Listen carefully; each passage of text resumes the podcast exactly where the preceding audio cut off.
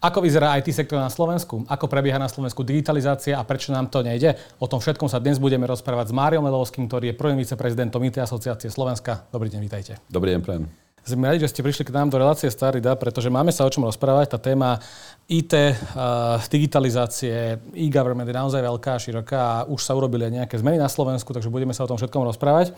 Ale poďme k tej najpalčivejšej téme, možno ktorú trápi stále Slovensko a naše firmy nedostatok IT špecialistov na Slovensku. Poďme sa trošku porozprávať o tom, či je to len, že na Slovensku, alebo je to nejaký svetový trend, európsky trend a aké sú možné riešenia. Ale teda poďme špecificky teda k Slovensku. Ako zatiaľ hodnotíte situáciu u nás, ako sa to vyvíja? Je to presne 9 rokov, kedy si nemecká vláda pod vedením kancelárky Merkerovej objednala štúdiu, aby zistila, že čo sa bude diať e, s tzv. Industry 4.0, priemyslom 4.0 a s digitálnou transformáciou.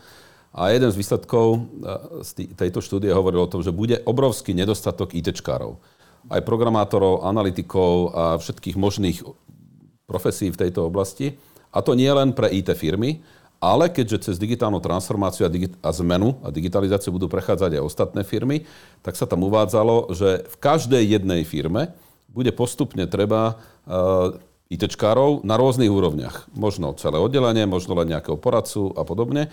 A im už vtedy z toho vyšlo, že sakra, to je problém, treba s tým niečo robiť.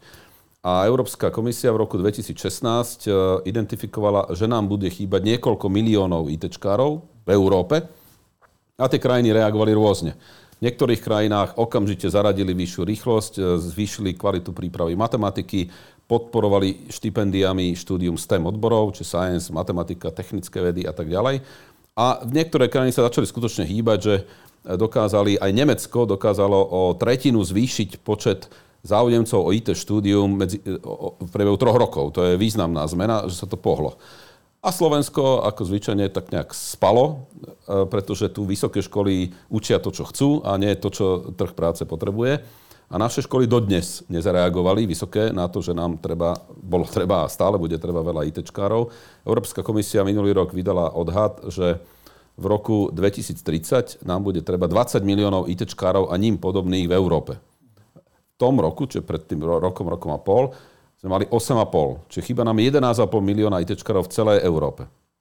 Samozrejme, že aj na Slovensku. No ale keď chýbajú v Nemecku, no tak to Nemecko niečo preto spraví a ešte otvorí ten vysavač a pustí vysavač smerom na ostatné krajiny, okolo, ne, pochopiteľne na nás. Čiže to tak hovorím, že ak na Slovensku chýba dnes 15 tisíc ITčkárov, tak je treba vychovať 30 tisíc, aby keď aj polovica odíde, tak aby nám tu stále zostali. Takže sú nedostatkoví, sú drahí, žijú si dobre a trošku ma možno mrzí, že či jedna vec je vláda, že tomu nerozumie, no to sa tak bežne stáva a opakujeme to stále dokola a podobne a potom vám povedia, že vysoké školy môžu robiť, čo chcú, lebo oni majú svoju autonómiu. Mladí ľudia sa môžu rozhodnúť, čo chcú, budú, čo chcú študovať, tak aj potom veľa z nich dopadne.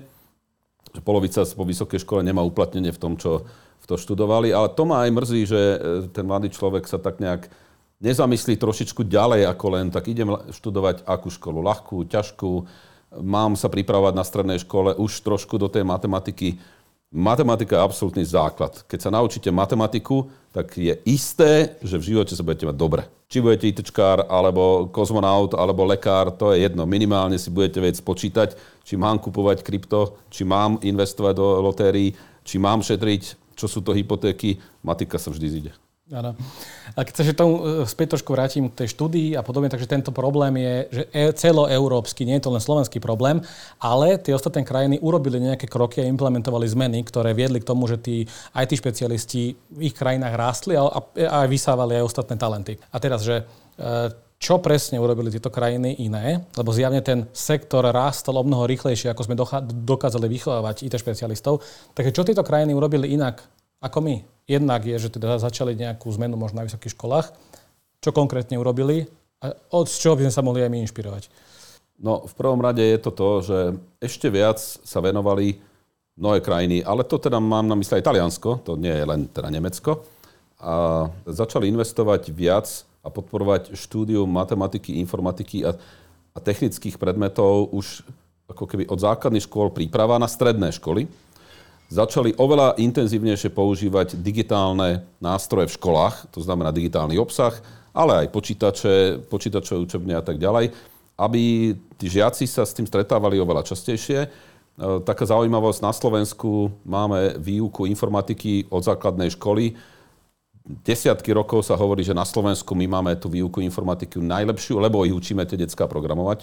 V mnohých krajinách nie je výuka informatiky, neučia deti programovať, ale čo ich učia? Učia ich používať počítače a všetku túto techniku a rozmýšľať a pracovať s ňou na iných predmetoch, čo sa u nás nedeje. Až tak. Takže tieto krajiny zatlačili na matematiku, informatiku a používanie digitálnych nástrojov. Na, na základných školách, na stredné školy určili normatívy, to znamená peniaze, ktoré dostane stredná škola, oveľa vyššie pre technické vedy a aj prípravu informatikov, ako pre humanitné. Hej. To znamená, že motivovali aj rodičov, aj mládež, no choď študovať tieto školy, lebo tie nám je treba viacej a tým pádom vznikla väčšia báza potenciálnych študentov informatiky aj na vysokých školách. Čiže nie je to taká, nie, to nie je raketová veda. Hej. Tak jednoducho, keď potrebujem mať viac informatikov na výstupe z vysokých škôl, tak musím teraz sa pozrieť, koľko ich mám na vstupe. Málo, dobre, tak kto mi dodáva vstup? Sú to stredné školy. No tak zatlačím na stredné školy, lebo tam už páky sú. Hej, tam spáky sú cez zriadovateľov, čiže kraje, samozprávne kraje, ale aj normatívy, tu sú peniaze. Peniaze rozdáva ministerstvo. Takže ak s tým nič neurobí, čo sa stalo u nás? Informatické stredné odborné školy majú u nás druhý, tretí najlacnejší normatív zo 16. To znamená, že už lacnejšie sú len obchodné akadémie. Čiže informatické školy dodnes, teraz sa chystá zmena, teda verím, dostávajú málo peňazí. No a ako zaplatíte kvalitného informatika na škole, keď stojí 2,5 tisíc, pretože taká je cena na trhu práce? No, ťažko, lebo keď mu dáte 1000, 1100, tak ako má bežný učiteľ, biológie, dejepisu a podobne. Nič proti ním, aj to treba. Ale nenájdete informatika, ktorý bude učiť za 1100 eur, kvalitného. No tak tým pádom sa tá situácia nezmenila. Stredné školy napredujú ďalej, jak predtým. Vysoké školy nemajú tlak na kvalitu, nerobia príjimačky, už ani informatické fakulty nerobia príjimačky. Argumentujú, že keď my urobíme príjimačky, tak decka to nespravia, alebo utečú do zahraničia, kde príjimačky nie sú. V zahraničí príjimačky sú, ak chcete mať platené štúdium štátom. U nás všetko zdarma, každý študuje ako vládze. Ale okrem toho tie krajiny spravili aj to, že investovali veľké zdroje do rekvalifikácie. Máte spustu ľudí, ktorí robia v administratíve, povedzme do 35 rokov, ktorí keď sa správne uchopia a správne motivujú, tak ich dokážete preškoliť na ITčkára juniora, na testera, na nejakého analytika, biznis administrátora a podobne, ktorý môže časom sa dopracovať aj na mediora alebo seniora v informatike. Čiže máte dve možnosti. Nové zdroje a opraviť súčasné zdroje. Slovensko v tej veci neurobilo ani toto, ani toto. A to je potom problém, lebo zaostávate. A teraz ešte, keď sa oficiálne komunikuje, že budú chýbať ITčkári na západe, no tak ten západ tiež robí tie dve veci, dve veci doma a ešte pozera na východ. Slováci, Slovensko sa nepozeralo doteraz na východ, no teraz pozeráme z rózov na východ ale tie príležitosti, ktoré sme mali a aj teraz máme, prichádzajú Ukrajinci, prichádzajú ďalší ľudia, tak musíme ich vítať, musíme sa snažiť, aby tu u nás zostali. No ale to nám tiež moc nejde. Pomenovali sme veľmi jasne problém. Aké možno vy vidíte riešenia v aktuálnej situácii? Aké máme? Spomenuli ste nejaké rekvalifikačné programy, kurzy. Spomenuli sme to, že by sme mali začať my byť tým vysávačom možno iných talentov. Aké riešenia sa dajú v dnešnej súčasnej dobe nájsť? No, tých riešení, okrem tých, čo som pomenoval, je samozrejme viacero. Niekoľkokrát zamestnávateľia, a nielen IT, ale aj iní, spracovali, analyzovali, dali na papier a vydali, dokonca aj v takýchto pekných publikáciách, návody, čo robiť. Všetci ministri práce za posledné roky, ministri školstva, premiéry, dostali od nás kompletné návody, čo robiť preto, aby sa to zlepšilo. Ani jeden z nich nemôže povedať, a to ich teda poznám mnohí osobne, že by sme im nepovedali, neporadili. To, že to oni neurobia, lebo tomu buď, nechcem povedať, že nerozumejú, to snáď ani nie, ale nejak sa nevedia odhodlať začať, povedzme, kultivovať talenty. Viete, každý u nás zachraňuje postihnutých, znevýhodnených, takým, takým, onakým. Áno, treba, sme sociálny štát. Ale kto krajinu potiahne ďalej? Talenty. A na talenty na Slovensku sa kašle. Slovensko nemá politiku talentu, nevieme identifikovať talent už na základných školách, nemáme žiadne stratégie na to, ako keď ho aj nájdeme ten talent, talentované dieťa, ako to talentované dieťa podporiť, buď v tom kolektíve, kde je, alebo ponúknuť mu a rodičom, že ho presunieme medzi viac nadané deti. Máme jednu školu pre nadané deti na celom Slovensku. Jednu. A tá ešte má normatív taký, ako všetky ostatné. Takže práca s talentom je absolútny základ. Proste je, je viacero, viacero štúdí na svete, že tzv. tú globálnu vojnu vyhrajú talenty. A buď tie talenty z tej krajine sú, alebo odtiaľ dokonca odchádzajú, alebo sa o nich nestaráte. Viete, talent to nie je také, že začne dieťa v 6 rokoch hrať na klavíri Chopina alebo niečo podobné. Talent nie je ľahké nájsť. Talent môže byť skrytý kde kade. A v, aj poslucháči, každý druhý si myslí, že je talent. Neberme to určite áno, ale treba ho rozvíjať. Lebo to dieťa, ktoré nevie, že má talent na niečo, na matematiku alebo na analytiku, kritické myslenie, čokoľvek, keď to dieťa nevie, a rodičia to nevedia, tak to dieťa ten talent nerozvíja a stratí sa to potom v tom jeho vývoji. A, a dokonca môže mať ešte problémy, že keď mu niečo ide viac, tak mu nejde telocvik a podobne a môže sa to, nie že stratiť, ale sa to môže vyslovene udusať. Čiže práca s talentom, domácim. Práca so zahraničným talentom. My sme, keď sa písal plán obnovy, čo teda nám malo významne pomôcť, tak je tam taká položka, komponent, lákanie identifikácia, rozvoj a udržanie talentu na Slovensku. A tam bolo 6, 6 takých bodov, lebo začína to lákaním. No, ale položka lákanie talentu, čo my sme identifikovali, že treba ísť do krajín okolo nás na východ, Ukrajina, Bielorusko, Kazachstán, Uzbekistán, Moldavsko a ďalšie krajiny, lebo ten pohyb ľudí je z východu na západ. To aj na Slovensku poznáme, že? Hej, z východu na západ. Hej. Ale to platí e, na celom európskom kontinente. A tam sme napísali, že odporúčame, aby krajina naša Slovensko vytvorila také jednotky kontaktu, propagácie na lákanie talentu odtiaľ sem. A druhý bod bol, keď talent príde, tak mu vybavme vládne výzva, podporme ho a integrujme ho k nám, pretože aj slovenskej triede, stredoškolákov, vysokoškolákov pomôže, keď tam príde zahraničný talent lebo to inak sa musia oni spraviť, tam väčšia konkurencia, stretávajú sa s cudzincami a to veľmi mnohým chýba na Slovensku. A potom je tam ďalšia úroveň štipendia pre týchto študentov a ďalšia úroveň pre špecialistov a podobne. No ale ako to už býva, vláda veľmi nemotorným rozhodnutím škrtla to prvé. Čiže my máme schémy a peniaze, že keď už ten talent zavadí o Slovensko, tak ako ho tu privítať a čo s ním robiť a tak ďalej. No ale e, kto vie o Slovensku ďalej, jak v Užhorode? Ja som bol na Ukrajine 20 krát. A z pohľadu Ukrajiny, už len tej krajiny, ktorá je nám najbližšia, susediaca, OK, má svoje problémy, ale predtým, tak e, ľudia v Charkove, čo je 2,5 miliónové mesto, s 200 tisíc študentami, tam o Slovensku nevedia nič, pretože prečo by mali? Hej? Keď je tam nemecký konzulát, je tam. Hej? Robia aktivity, Francúzi. My sme boli na školách, e, lákať študentov, ale ako privátne, IT firmy.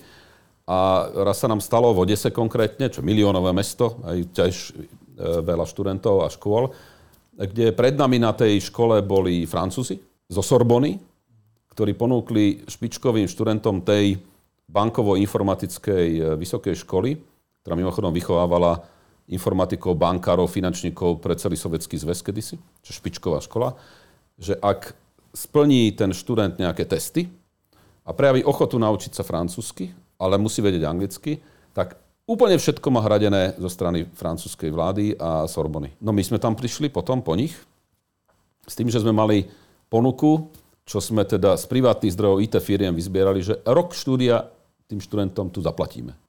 To sa konkurenčne ste prehrali asi. No tak ten rektor na mňa pozrel, aj na pána veľvyslanca Šafina, ktorý nám veľmi pomáha, náš ukrajinský veľvyslanec.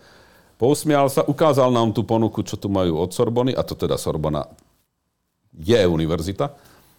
A povedal, no, tak viete, e, čo mám tým svojim študentom povedať? Keď mám takéto možnosti. Ja hovorím, no dobre, tak možno niekto by sa ulakomil na to Slovensko, lebo Bratislava to nie je také veľké mesto, ako Paríž a podobne. No tak sa nám podarilo získať dvoch študentov. Ale to, desiatky idú do Francúzska a áno, mnohí sa nevrátia, niektorí sa tam naučia a vrátia, veď to je aj filozofia toho nášho programu. ale nemáte vyrovnané podmienky. Proste sa nedá takto súperiť. Na jednej univerzite sme dopadli tak, že sa nás pýtali, že a koľko absol- nositeľov Nobelovej ceny tie vaše vysoké školy majú, aby sme tam my mohli poslať našich študentov. To bola Univerzita Sikorského, lebo oni majú dvoch. Tá škola. No ja teda neviem ani o jednom na slovenských vysokých školách, že by bol nositeľ Nobelovej ceny. Hm. Myslím, že je to nula stále. Ešte sa vrátim k tomu, že prečo teda bol, bol ten prvý bod, že vyčiarknutý? Aký bol argument? To som sa nikdy presne nedozvedel, napriek tomu, že sme potom pátrali, lebo názov lákanie zostalo. Ale komponent, ktorý reálne hovoril o tom, že ideme, teda tých, ideme tam a ideme ich lákať. Hej? Proste, že tam prídeme, zoberieme jedného šikovného Slováka, Slovenku, k nemu priradíme miestnú Ukrajinku alebo z Uzbekistanu.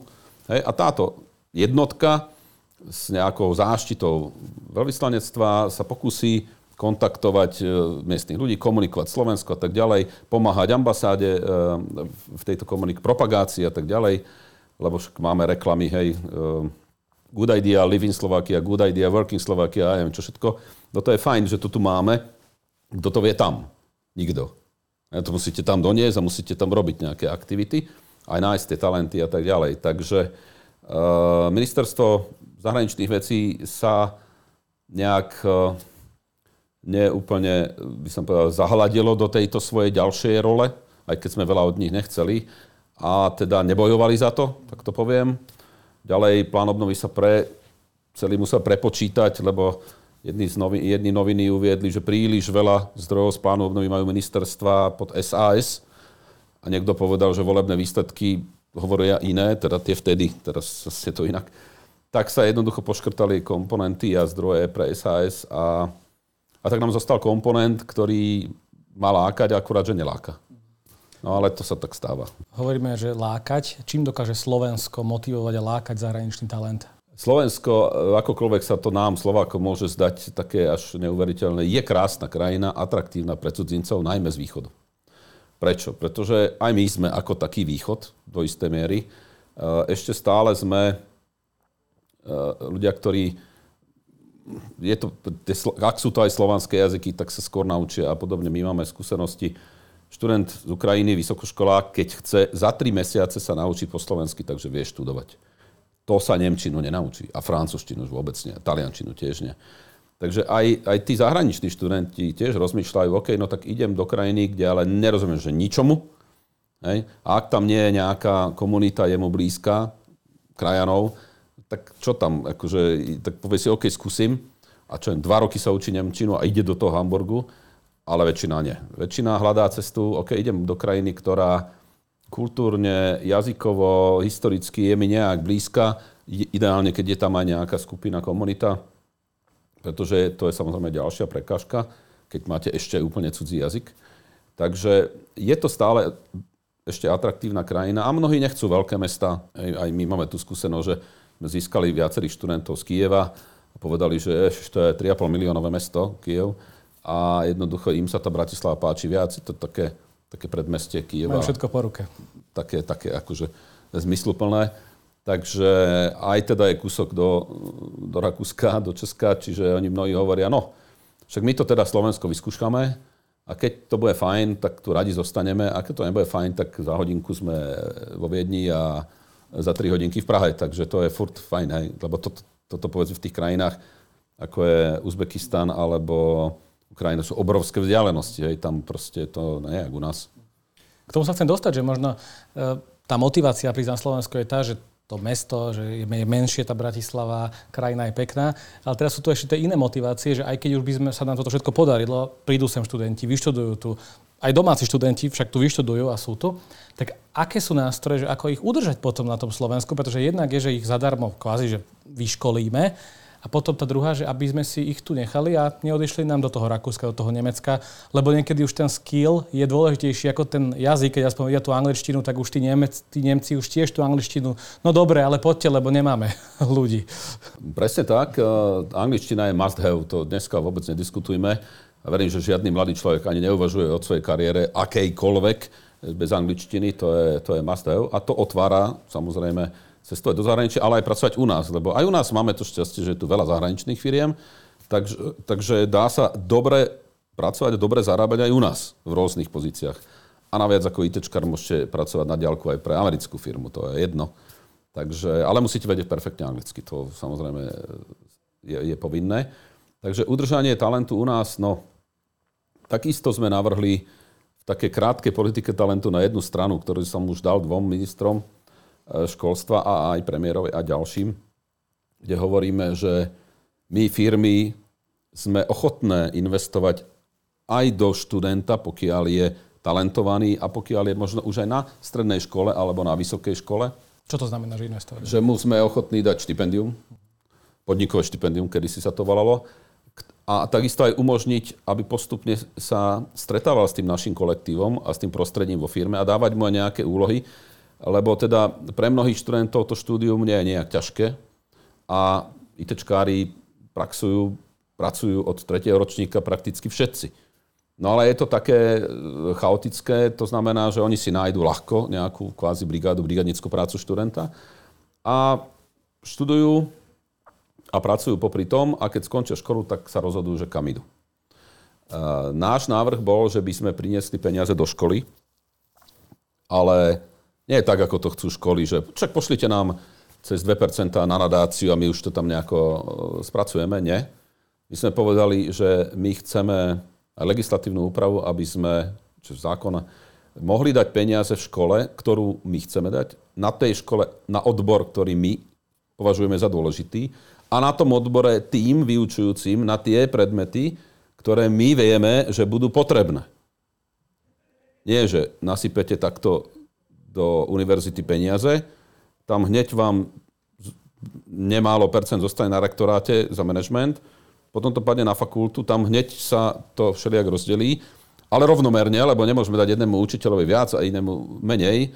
Na, teda na jednom rokovaní jeden z rektorov, už teraz nie je funkčný, a teda nebola to Bratislavská škola, nás obvinil, že chceme narušiť tú hierarchiu a tú, tú, tú, tú ako keby súdržnosť tých učiteľov, pedagógov, že jedným chceme dať viac a, a druhým nič. A hovorím, no tak ale keď tu máte ústav, útvar, ktorý, kde je 5 študentov a 25 učiteľov a nevedia s tým nič urobiť a nie je záujem, a tu máte ústav, kde je, je tiež 25 pedagógov, ale 250 študentov a my tam vidíme naozaj odbor, ktorý je perspektívny, tak tam to dáme. A jak to dopadlo? Urobili všetko preto, aby sme to urobiť nemohli. A ani sme to neurobili. Lebo zase viete, my tiež, keď máme investovať, tak tiež chceme vedieť, že sa to vráti. Že to nemôžeme len, že hodíme to do školy a škola povie, no však hádam sa, k vám niekto prihlási po skončení štúdia. Ja keď som chodil do školy na informatiku, na STU, tak som bol od tretieho ročníka podnikovým štipendistom podnik slovenský EVPU Nová Dubnica mi posielal tisíc eur na môj účet. Škola si z toho nič nebrala, mne chodilo tisíc eur, korun, pardon, korun. Hej. A ja som vedel, že keď skončím tú školu, tak mám dve možnosti. Buď tam nastúpim a tri roky tam musím odpracovať v Novej Dubnici, ale oni už chystali aj byt pre mňa, čiže oni vedeli, že to zase nie je také ľahké blaváka dostať tam, aby tam zostal alebo to vrátim. No, čiže keď som končil školu, tak ja už som v 4. ročníku bol praxovať v Novej Dubnici, v 5. ročníku bol som praxovať v Novej Dubnici, som vedel, kde budem pracovať, poznal som ten kolektív, bol som sa pozrieť, kde už bola vyparcelovaná bytovka, kde bude mať e, perspektívne e, byt, tam podnikový zase.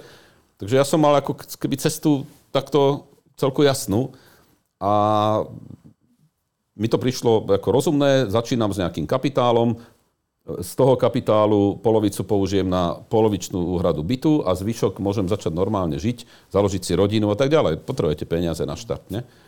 No a, ale do toho teda došla presne v ten rok, ako som uh, sa tam mal vrátiť. Ja som ostal ešte na, na, na fakulte ako externý štipendista. Zase preto EVPU, a potom došla revolúcia, EVPU sa celé, celé zrušilo, potom sa transformovala a tak ďalej, takže, takže som tam nakoniec nenastúpil, ale vyslovene som s tým počítal. Oni s tým počítali, ja som s tým počítal, mali sme to dohodnuté. Vedel som, že kam pôjdem, na predstavte si teraz, že by mala možnosť firma ponúknuť takéto štipendium aj s tou zárukou a garanciou, že teda ten žiak, študent, absolvent nastúpi. Pripravujú sa takéto schémy, aj teda v tom komponente z plánu obnovy je, že špičkoví študenti a talentovaní študenti a tak ďalej a častočne aj znevýhodnení môžu dostať štipendia, ktoré budú dostávať s podmienkou, že teda po skončení školy by mali nastúpiť do práce na Slovensku. Ale chýba tam prepojenie na tie firmy. Lebo o ten talent sa treba starať. A tá, na, tá naša predstava bola, že teda vieme, že toto dieťa je talent, tak od, od základnej školy sa o neho štát má starať. Ďalej, keď prechádza na strednú školu, už by malo ísť na strednú školu, špičkovú, kvalitnú, ktorá sa o ňo dokáže postarať a už na to dokáže prispievať možno nejaký zamestnávateľ. Keď má takých detí viac, tak je šanca, že časom z neho vyrastú budúci zamestnanci. A samozrejme vysoká škola to samé, no ale keď e, vysoké školy, viete, nechcú, aby sme tam dali peniaze, aby sme nenarušili tú harmóniu, ale aj žiaci teda musím povedať, že viete, málo, my si nemáme moc z čoho vyberať. Nám chýba 15 tisíc ITčkárov na Slovensku dnes. Každoročne zo škôl vyjde no do 2000. Ne? Koľko zostane Potreba, na Slovensku? No, to je jedna vec. A potrebovali by sme, ne, aby najbližší rok vyšlo aspoň 5 tisíc. Po 5 rokov by sme dohnali tú dieru. A nič sa také nedieje. Ne, takže tu... Myslím, že tu boli snahy už aj, myslím, že to bolo pri zdravotníkoch a pri medikoch, že uh, bolo by spoplatnené toto štúdium, potom ak, a ak by chceli tie peniaze späť, respektíve bola tam nejaká forma kompenzácie, že by museli pracovať na Slovensku určité obdobie a potom by nemuseli zaplatiť za to štúdium. Myslíte si, že by pomohlo niečo také, že umelo kvázi držať tých ľudí s tým, že nemusíte si platiť za to štúdium, ale potom sa musíte podpísať, že budete na Slovensku pôsobiť 3-5 rokov? Áno, poznám ten model, to ešte teda minulá vláda, že zase ono to je tak, viete, u nás sa hovorí na Slovensku, a teda študenti to tak vnímajú, bohužiaľ, že študujeme zdarma. Nič nie je zdarma. To štúdium stojí kopu peňazí. Priemerná hodnota vysokoškolského štúdia je podľa jedného prieskumu Inštitútu finančnej politiky 26 tisíc eur. Stojí. A to zdravotnícke štúdium alebo medicína stojí dvakrát toľko, čiže aj 50 tisíc. No a nie je fér, keď my ako spoločnosť z našich daní, tu platiči daní, zaplatíme študentovi 5-ročné štúdium, povedzme tých 25 tisíc, a on alebo ona sa rozhodne, mne sa to tu nepáči a tú hodnotu zoberie a odnesie ju do Česka alebo do Nemecka. My samozrejme v rámci otvorenej Európy nemôžeme tomu ako keby tomu, to zakázať, ale opakujem, nie je to z nášho pohľadu fér. Hej? A iné krajiny hovoria, no však urobte také podmienky, aby k vám chodili ďalší a prípadne e, tiež k vám prišli. No toto v tomto Slovensku zaostáva.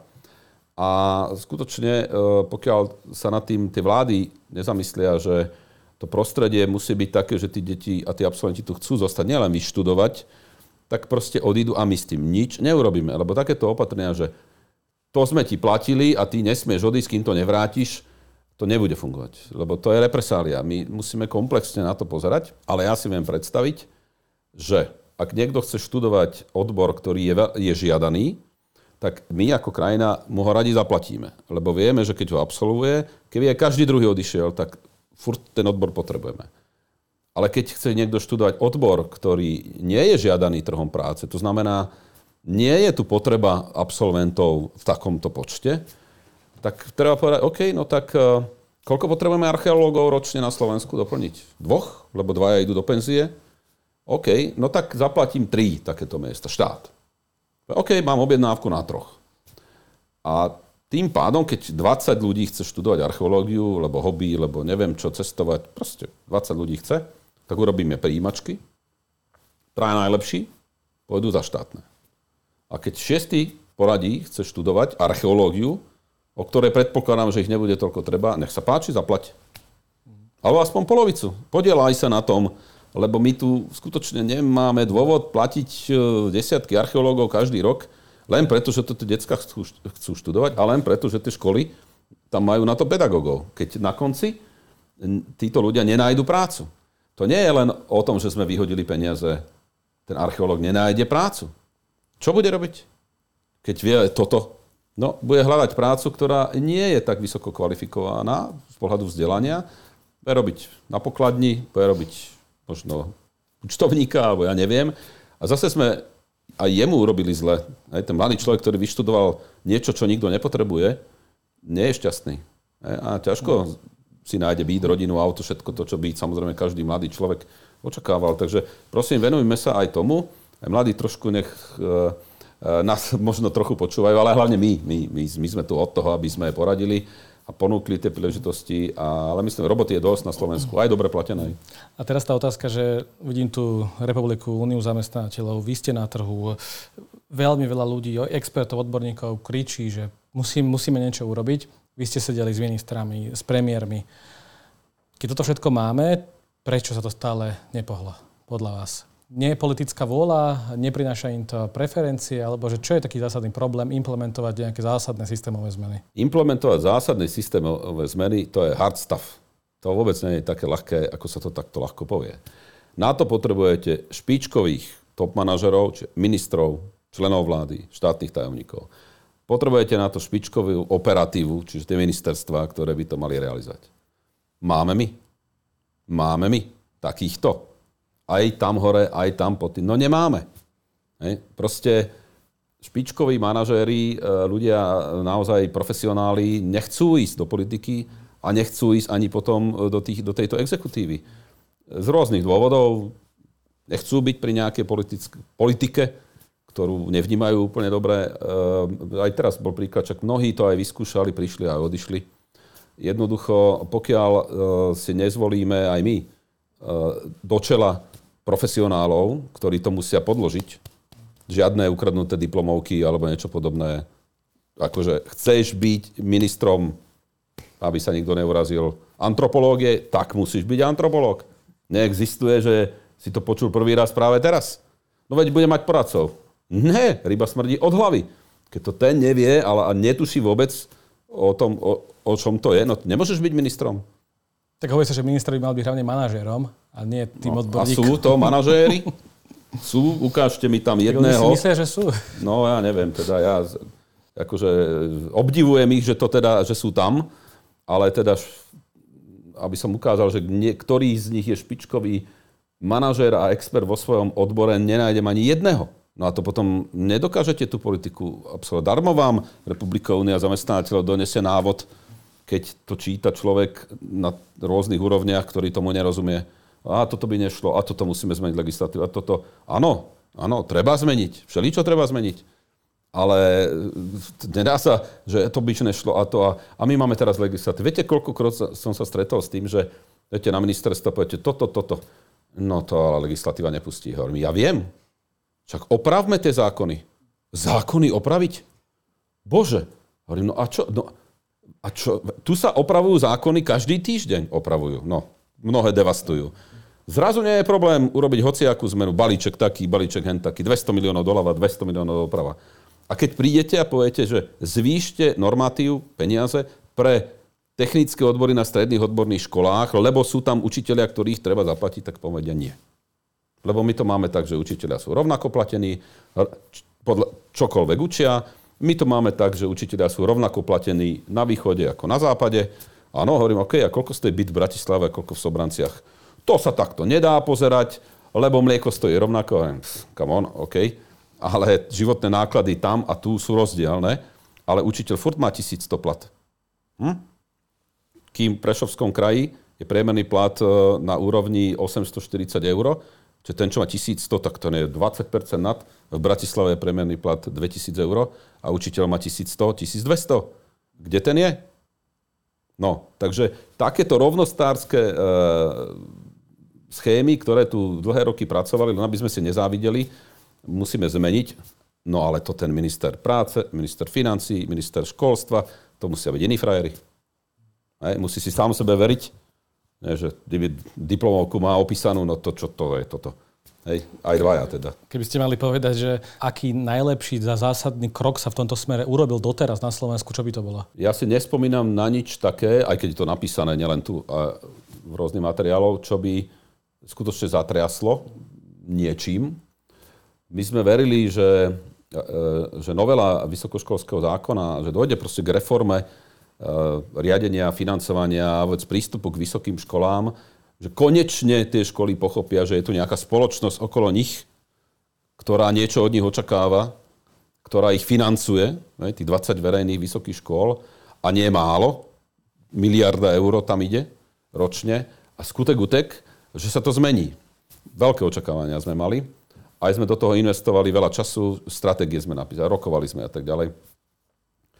Ale teda to, ako, ako by som povedal, nie profesionálne to bolo komunikované, prvá vec. Keď chcete urobiť zásadnú zmenu, ako sa robí zásadnú? Musíte si naštudovať, aká je situácia, nájsť úhlavných potenciálnych nepriateľov, pochopiť ich a vytvoriť si potenciálnych spojencov a vytvoriť s nimi vzťahy. Až do takéhoto prostredia potom prídete s prezentáciou tak, páči sa vám, čo je tu dnes? Všetci povedia, nepáči. Nie? A detská povedia vysoko, nepáči. OK, čo by ste navrhovali? No, OK, tak tu sú nejaké riešenia a už tam musí stať taký profesor, taký cudzinec, taký expert, hen taký, hen taký. Áno, áno, toto by šlo, toto by šlo, toto by šlo. Vyroja sa potom aj nepriatelia, odporcovia, zmeny, lebo však dobre je, jak je, hej, na tých školách, ale už ste na nich pripravení.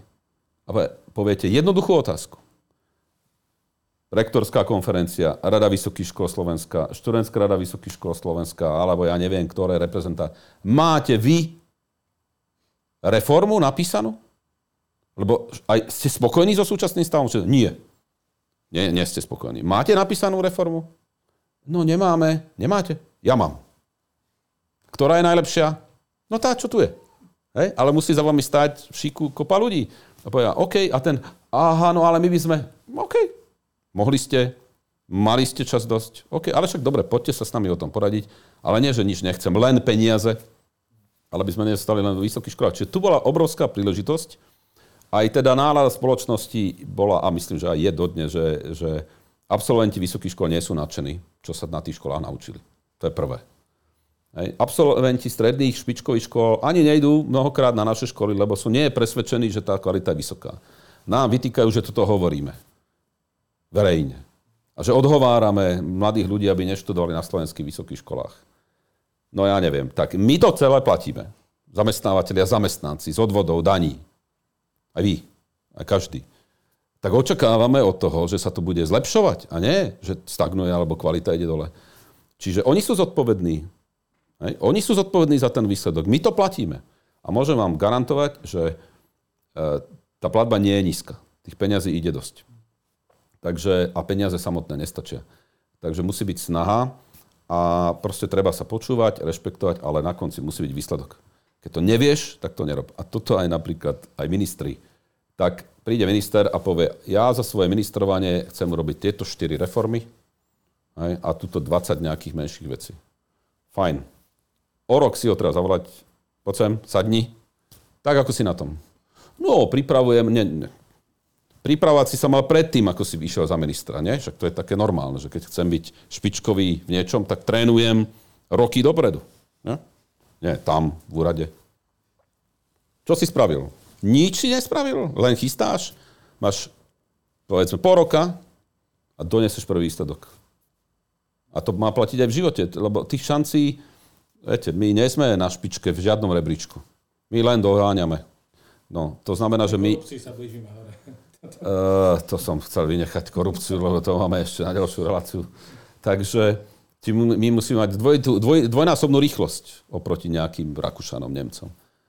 Ale keď vám minister po, tri, po troch rokoch povie, že no a ja som sa fakt snažil, ale nešlo to.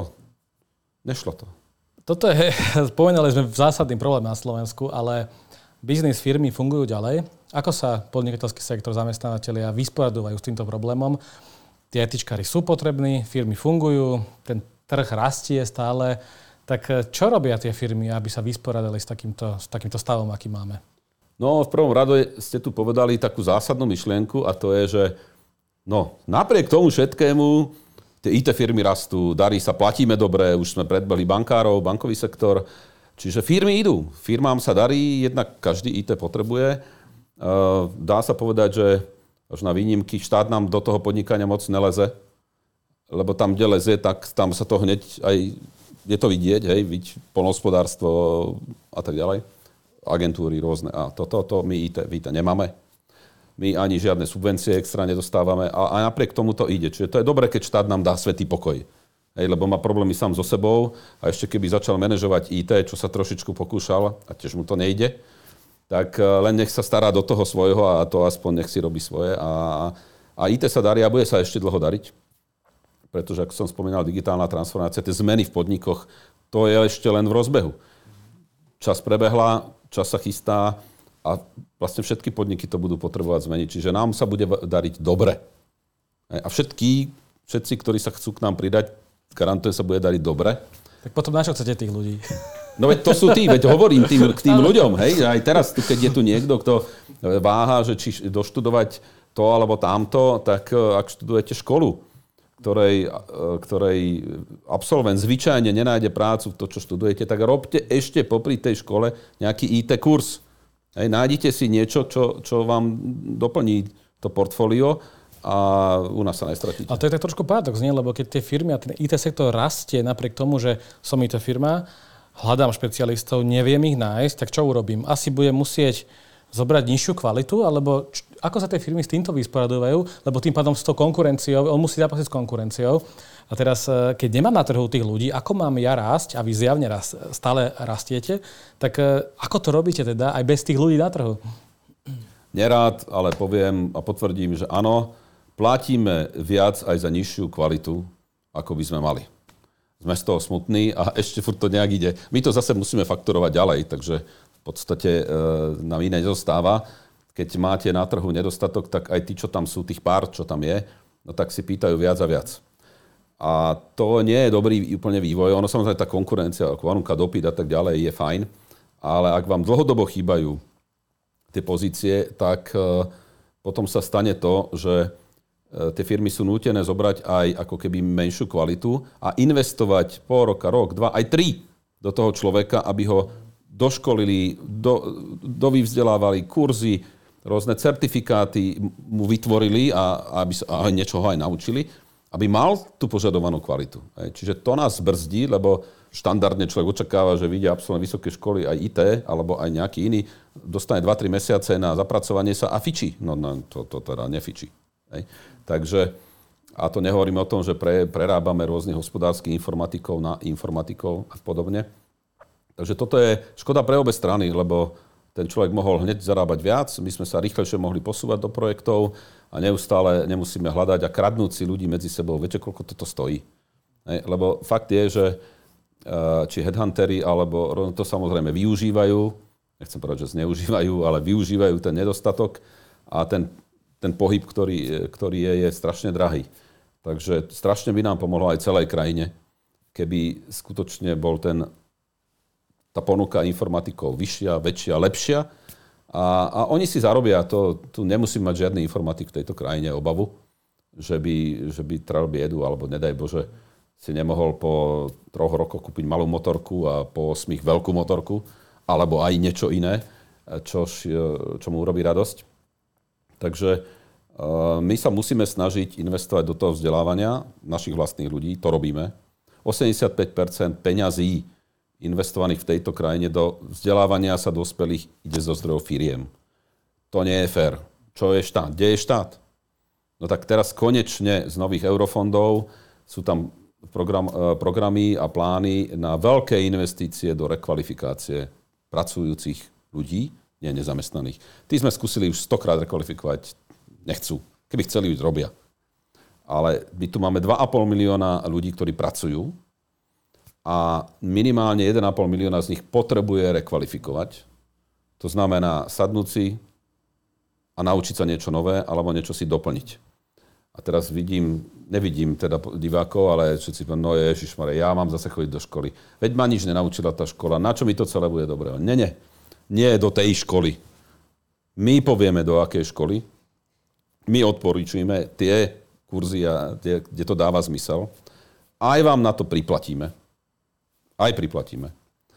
Ale ten efekt, že keď vy zainvestujete do zvýšenia svojej kvalifikácie, tak to sú skokové zmeny v plate a obaja sme spokojní.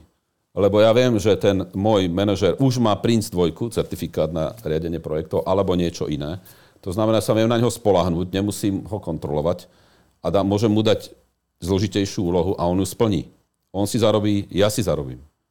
Len musíme pochopiť sa vzájomne, že treba sa pohnúť ďalej A tak ako kedy si stačilo, že ste vyštudoval nejaký odbor a celý život ste v tom robili. Hej. Dneska ani náhodou. Veď dnes decka, čo chodia na základnú školu, polovica z nich bude pracovať v povolaniach, ktoré ešte dnes nie sú známe. Čiže oni sa čo si učia a budú učiť aj na stredných školách a budú robiť možno niečo úplne iné. A hlavne dospelý človek tak každých 5-7 rokov zmení povolanie, alebo jeho povolanie sa výrazne zmení. Hej? Umelá inteligencia. Hej? Teraz je veľký poprask na celom svete, nielen na Slovensku. Verím, že aj slovenské vysoké školy si všimli chat GPT. A viem, že niektoré si všimli, dokonca už aj je príklad, že študentka robila nejakú diplomovú prácu, ktorú napísala lepšie ako priemer cez AI v Slovenčine. Takže toto sú veci, ktoré významným spôsobom vstúpia do informácií, dostupnosti informácií, do vzdelávania. A je to príležitosť. Konečne sa ako keby pohnúť od eh, vzdelávania vedomostí. Nauč sa to, sa ti to zíde. Ku vzdelávaniu, ku kompetenciám. Pochop to a prídeš na to, ako to robiť. Trošku sme sa dotkli toho aj trošku celoživotného vzdelávania, lebo predsa digitálna transformácia nie je len o tom kódičstve a teda kódovať, ale všeobecne naučiť sa žiť v tom digitálnom svete. Prečo ale komponent celoživotného vzdelávania vypadol uh, z plánu obnovy? Dobrá otázka. Pýtal som sa na to premiéra a všetkých ďalších. Zase, zlé politické rozhodnutie, nepochopenie súvislosti, ako je to veľmi dôležité. A taká neochota ísť do niečoho nového. Na Slovensku sa celoživotného vzdelávania dospelých, čiže zúčastňuje podľa jedných štatistík 3%, podľa iných 4,5%. Veľmi málo ľudí ročne absolvuje nejaké kurzy. Ten priemer v EÚ je 18% a cieľ je 25%, no my sme 4. Čiže vlastne to tu nie je. Robia to len firmy pre svojich vlastných zamestnancov. A keď sme s tým prišli, tak prvá reakcia, čo to je? My akože, čo to je? Tak tu všade je napísané, že treba nám zvýšiť kvalifikáciu, doplniť vedomosti a tak ďalej. On pán minister, a vy ste si nemuseli doplniť vedomosti, keď ste došli na ten post. No, tak ja tu mám sekretariát a tak, ale niečo som musel. Hovorím, no, no. Hej, aj byť ministrom je iné ako nebyť hej, ministrom. Takže tie zmeny tu sú a to treba ponúknuť všetkým tým ľuďom. No ale keďže ten komponent bol ako keby o vzdelávaní. To vzdelávanie sa niekomu zdalo, že patrí pod školstvo, čo nie je pravda, lebo ministerstvo školstva, teda tiež je to také pofiderné, lebo normálne krajiny majú ministerstvo vzdelávania. No, my máme školstvo. Rozumejme, že čo sa týka školy ako inštitúcie, to riešia. Ako náhle vy vypadnete zo školy, strednej, vysokej, ministerstvo školstva dáva ruky preč a už vôbec sa o toho človeka nezaujíma, len robiť takú akreditačnú činnosť pre nejaké vzdelávacie programy. Ale e, títo ľudia potom idú akože do práce a keď prácu nemajú, idú na ministerstvo práce. Čiže nemalo to pána, že kto by sa tomu mal venovať. A keď sme ten komponent v spolupráci aj s úradom vlády a s expertmi napísali, kde sme chceli investovať peniaze do rozbehu vzdelávania digitálnych zručností pre všetkých, lebo to sa každému zíde, a ten druhý bol na rozbeh individuálnych vzdelávacích účtov. To je účet, na ktorý vám prispieje zamestnávateľ, štát, aj vy. Sa tam nazhromaždia nejaké peniažky a môžete si za to kúpiť vzdelávací kurz, certifikát alebo niečo také. Nemôžete to vybrať, hej, aj si kúpiť e, becharovku, ale musíte to investovať do vzdelávania. Hej, ale zase to môže mať tri zdroje. A my sme povedali, OK, tak štát z eurofondov, alebo teda z plánu obnovy zo zdroja, vloží, navrhovali sme 200 tisíc ľuďom, ktorých vyberieme ako tie ohrozené povolania, ktorým sa zíde veľmi rýchlo tá rekvalifikácia, lebo ich povolania idú dole vodou, predavač, pokladník a tak ďalej, vidíme to automatizované e, riešenia, ktoré sú. Tak týchto zoberme, vložme im na ten účet povedzme 500 eur a spýtajme sa ich, či oni niečo by si tiež nepriložili a ponúknime im kvalitné kurzy, nie také tie za 100-200, ale seriózny trojmesačný kurz nestojí 300 eur. Je to stojí tisíc, aby vás niečo naučili a aj viac. Tak im tam dáme a, a, a motivujeme ich, nech pridajú a nech idú na tieto kvalitné kurzy, lebo sme im tam niečo pridali. A tí zamestnávateľia tiež sú ochotní pridať, veď sme sa s nimi radili, centra vzdelaných služieb a mnohí ďalší, aj naše firmy, IT a tak ďalej. Áno, ja mu dám 500, ale nech to nesú jediné peniaze, ktoré do toho idú. Lebo ja dám 500, on sa vyškolí a príde za mnou, chce vyšší plat, alebo odíde. Hm, tak a štát je kde? Lebo z každého eura, ktoré ten človek zarobí viac, mu polovicu zoberie štát. A kde je ten štát s tou pomocou do, toho vzdelávania? Čiže takto sme to vymysleli, že prispieje štát, prispieje zamestnávateľ, možno niečo ten človek. A mohli sme už dnes tu mať prvých 50 tisíc ľudí, ktorí prechádzajú týmto systémom. Politici rozhodli, že nám to netreba ešte. Presunulo sa to do nových eurofondov, ktoré už mali druhým rokom bežať. Nebežia? Tak eh, verme, že koncom roka sa to rozbehne, ale stratili sme minimálne dva roky, dva, dva a pol roka. No a v takom rýchlom svete, kedy v priebehu roka sa objavila umelá inteligencia tak múdra, že z toho všetky boli hlava, kedy obchod prechádza totálnou zmenou, kedy e, cestovný ruch e, vplyvom pandémie tiež prechádza zmenou, kedy sa dejú obrovské zmeny, Green Deal, elektromobilita, tamto, hento. A my si tu proste dovolíme obetovať dva a pol roka, že nevzdelávame tých ľudí, počkáme. Veď však nejako bude. Ja vám pripomeniem, že to malo, že sme jedna z troch krajín v rámci EÚ, ktorá toto nemá v pláne obnovia. No. Tam išlo približne 50 miliónov eur. Áno, 51. Uh, 51. Keď spomenuli sme také slovičko, že digitálne zručnosti, digitálna transformácia, a keď nás teraz niekto pozera a povie si, že no dobre, tak chcem sa transformovať, motivovali ste ma, chcem transformovať svoje zručnosti na tie digitálne. Mm-hmm. Ako začať? Teda keď sa štát o nás nestará, nenaučili sme sa to v škole, čo môžem urobiť hneď zajtra, aby som za, sa prispôsobil tomu trhu a začal byť viac, možno aj kvalifikovaný, rekvalifikovať sa a podobne. Čo môžem urobiť z pohľadu toho jednotlivca?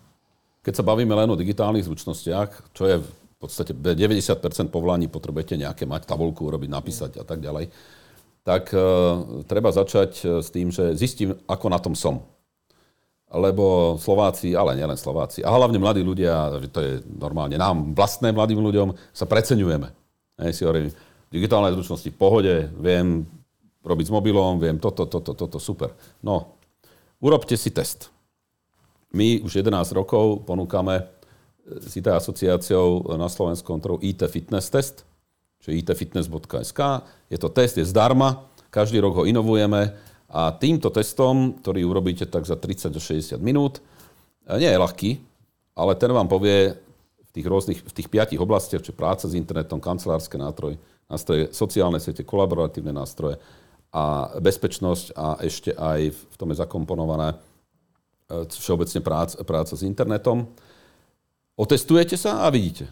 My vám presne povieme v piatich oblastiach, ako na tom ste a zistíte, no, tak v tomto som dobré, OK, v tomto je to slabšie.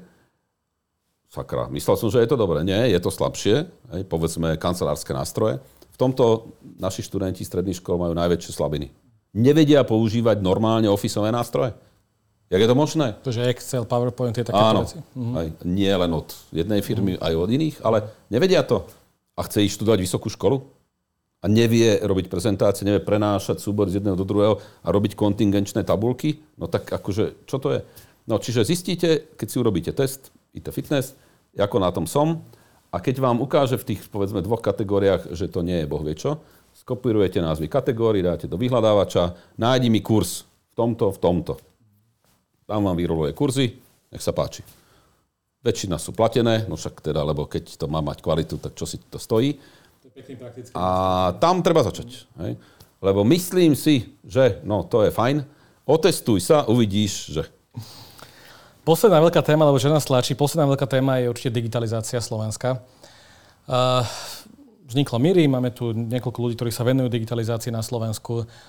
Ja si osobne myslím, že stále sme sa že neposunuli ďalej v oblasti digitalizácie. Čo by ste mi na to povedali? Mám pravdu, alebo ako vnímate vy digitalizáciu Slovenska? No, digitalizácia Slovenska, a nielen Slovenska, je meraná indexom DESI, napríklad to je európsky všeobecne uznávaný komplexný index, ktorý posudzuje kvalitu e, všetkého možného v oblasti digitalizácie, aj digitálne služby štátu, digitálne zručnosti občanov a všetko možné. To nie je veľmi optimistické. A v tomto indexe sme sa teda neposunuli. Dokonca sme o jedno poličko klesli. Raz sme o jedno poličko stúpli, potom sme o jedno poličko klesli. Čiže zostávame, zotrvávame na chvoste tých krajín. A každý politik vám povie, robíme, robíme, no ale iní robia viac. Hej, to nestačí, že robíme. My musíme robiť viac, aby, ešte viac ako tí, čo robia viac, aby sme sa pohli. Takže e, sme sa nepohli. A iní sa hýbu a aj keď sme sa trošku pohli, tak málo. Takže toto je asi také hodnotenie objektívne, lebo subjektívne môžeme mať pocit, pocit že sa niečo zlepšilo. Hej, že proste nastal nejaký služby, čo, čo ja viem, Slovensko v mobile, no tak môžete okrem čítačky z občianského preukazu vygenerovať ten kód aj, aj na mobile, ale zase sa musíte vrátiť na tú hroznú aplikáciu Slovensko SK, ktorá, ktorou trpíme asi všetci konatelia v tejto krajine, ktorú ja nechápem, jak je to možné, že keď všetci vieme, že je to user unfriendly, že UX, user experience, no way, nikde, a furt sa vám tam objavujú všelijaké okná, jak to všetko furt stále niečo inštaluje a podobne. Ej, e, ako je možné, že štát nedokáže to vylepšiť? Mne to príde, e, tá apka, alebo teda tá, tá, tá stránka, tak ako aj bola spúšťaná pred mnohými rokmi a, a nechápem, ako je možné, že ani tá vláda, okay, to, že tá vláda, ktorá to kedysi spúšťala, sa ani neurobila test na user experience. Oni si nevyskúšali, čo na to hovorí občan, keď to bude používať. To každá aplikácia zistuje, ne? banková alebo hociaká. Potom sme im ponúkli takých expertov, aby im povedali, že ako to treba upraviť. Bavíme sa roku 2015. Že ako to treba upraviť, aby to bolo viac user experience. Boli okolo toho veľké debaty a 2016 na začiatku, áno, treba to úplne prekopať, opraviť. No potom to bola 4 roky ďalšia vláda, ktorá si neurobila nič. A to pritom mohla objednať, či u tej firmy, čo to robila, alebo s ďalšou a tak ďalej, veľa preto. A súčasná vláda to samozrejme veľmi intenzívne kritizovala, že to je absolútne staré, zastaré a tak ďalej. A máme ju tu 3 roky. No a Slovensko SK je furt rovnaké. A teraz to nie je vina tej firmy, ktorá to dodávala. Tá dodala, čo si štát objednal. A to teda viem naprosto presne, že to takto bolo. Hej. Štát jednoducho povedal, my tu máme takéto papierové procesy, hej, programátori, vy nám ich zdigitalizujte. Čo? No, vy nám to zdigitalizujte, ale nech to je to isté. Tak to urobili vtedy, dávno, pred desiatimi rokmi. A odvtedy stále len reči o tom, všetci sú s tým nespokojní to, keď sa aj politika spýtate, alebo aj, ja neviem, premiéra, že či ako sa mu pracuje so Slovensko SK, tak vám povie, že zle. No a teda otázka na mieste, že a teda... Čo s tým? Čo, čo, čo toto znamená? Že keď všetci sme na to nejak nabrúsení a že sa to proste nehýbe. Viete? Ako, fakt to je príklad toho, ako, ako strašne sme e, neochotní urobiť zmenu. Tu sa asi vracame opäť k tomu, že na tých kľúčových miestach nie sú tí kľúčoví ľudia, tí manažery, ktorí by to vedeli asi spraviť dobre a posunúť to celé. No, zmeniť Slovensko SK od základu je ťažké. Ťažké. To by musel byť tým ľudí, ktorí skutočne rozumie informatike, verejnej správe, procesom, legislatíve a tak ďalej. Špičkoví ľudia, takže 10 K za mesiac na hlavu, dať im 3 mesiace, povedať, že to dostanú, keď to napíšu. A potom, keď to vytvoria, tak by som skoro povedal, nech to stojí, čo to stojí, tak to zaviesť. Ale nešpekulovať už potom, nepýtať sa úradníkov, či sa im páči zmena. Keď sa úradníka spýtate, či sa vám páči zmena, ako, čo vám povie? Nie. No. No ale úradníkov v tejto krajine máme veľmi veľa, 100 tisíc, pokiaľ sa nemýlim. Vo verejnej správe nám tu pracuje 413 tisíc ľudí. 430 už je to teraz. Táto vláda sa zaviazala, že to významne zníži. Nie, zvýšilo sa počet úradníkov. A teraz si poviete, investovali sme do digitalizácie verejnej správy. Každý rok. A viac alebo menej. A rastie nám počet úradníkov. A má tu niekto pocit, že sa nám ako keby lepšie žije v tej administratíve, že to fičí tak, akože za mňa predprípravia tie dokumenty, ja sa nemusím starať, ja nemusím ja, ja teda som konateľ štatutár v 15 subjektoch a ja nechápem, ako je možné, keď sa raz prihlásim občianským preukazom, čítačkou, bokom a bukom a všetkým týmto, prečo musím, keď mením jednu, tú, tú, ten subjekt, vždy to dokola za, zadávať. Čo to je za blbosť? Veď toto, no. A to nehovoríme o tom, že ja si myslím, že sme digitálne zruční, ale ten systém je naozaj niekedy ťažké pochopiť, nainštalovať všetky tie aplikácie a prihlasovať sa desiatimi heslami. No, ono, viete, to je za tým zase to, čo by sme my potom robili. Hej? Lebo to zase na toto si musíte zavolať ITčkára, poradcu, hej, ten vám to nainštaluje, skasíruje vás, super, ne? Takže zase ďalšia robota. Takže akože... Zase točíme ekonomiku. My v zásade sme v pohode, hej? ale ten nad nami a ten náš objednávateľ, ten zákazník nás musí prísť, ne, ne, ne, ne, ne, takto urob, aby to išlo takto. Hej? No, my to urobíme, lebo čo, keď mi nezaplatí, tak ja urobím to, čo mi povedia. Ale keď ten zákazník nevie, čo chce, alebo povie, no tak hlavne to urobte lacno a hlavne nech sa nič nestratí, nič nepokazí, no dobre, ale ako nedajú sa robiť veľké veci za 5,50. Takže hold, e, zákazník musí vedieť, čo chce, musí byť kvalifikovaný zákazník, nesmie sa báť, to je proste, sem tam sa niečo nepodarí 100%, hej? čiže treba ísť aj do toho, že proste to budeme testovať a podobne, ale, ale taká miera opatrnosti, aká je teraz, hej, že za každým stromom číha zlodej, tak radšej ani neukážeme tých 100 eur, lebo nám ruku odseknú alebo odkusnú, no a tak neurobíme radšej nič, to nie je dobre. Hej, lebo jednoducho treba napredovať, peniaze sú, hovorí, peniaze boli, sú a budú, áno, len ich treba používať na to, aby my sme sa mali lepšie. Aj tie deti a tak ďalej. No. Pán Ledovský, posledná otázka. V jednom rozhovore ste povedali, že keby sa vrátila polovica emigrantov na Slovensko, tak by sme boli opäť tigrom strednej Európy. Platí to stále?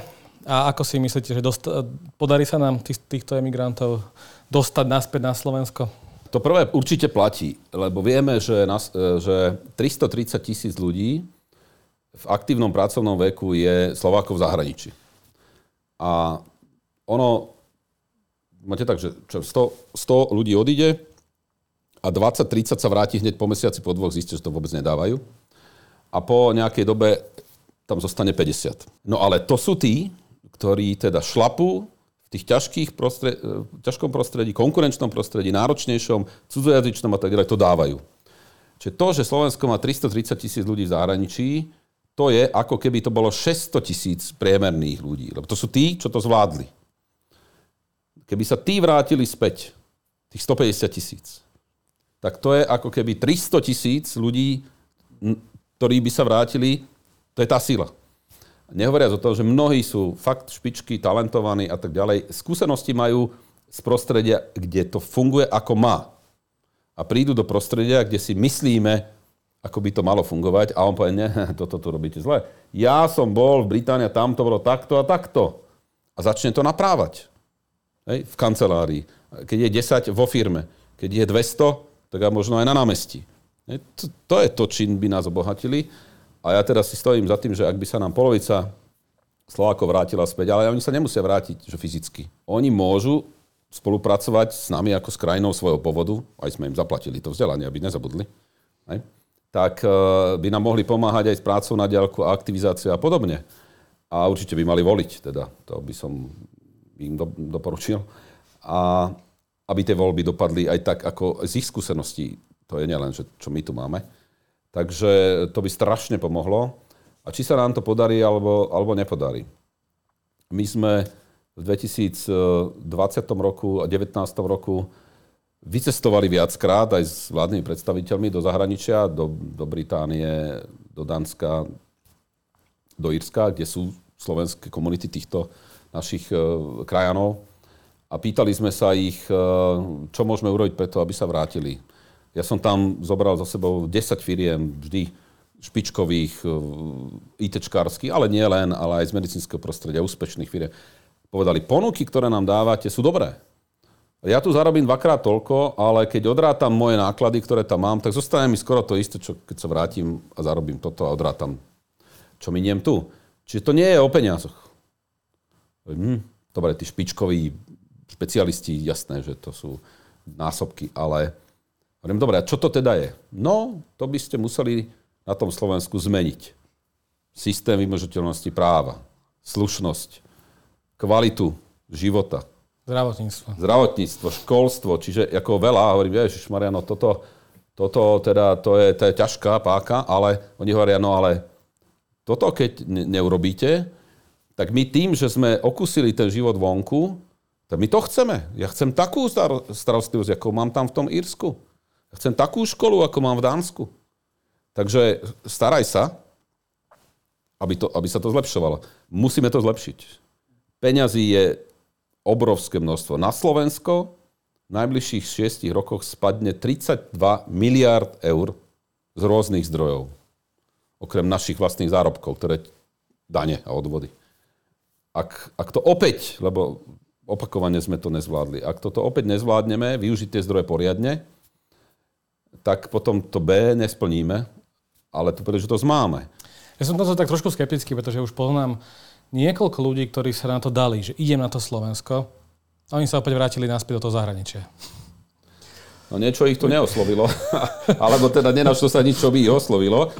A čo, čo my s tým môžeme urobiť? My, mladíci v predseniornom veku, hej, e, urobíme maximum preto, aby sa vám tu páčilo. Hej, čo vieme, opravíme, čo nevieme opraviť, napíšeme. Hej, a minimálne platíme dobre IT sektore, ale nie len. Takže čo ešte by sme tak mohli urobiť? No, povedzte. A, to si necháme na ďalšie časti. Okay, okay. Ďakujem, pán Lesko, pekne, bolo to veľmi inšpirujúce. Toto bol Business, uvidíme sa v ďalších častiach. Ahojte, čaute. Dovi.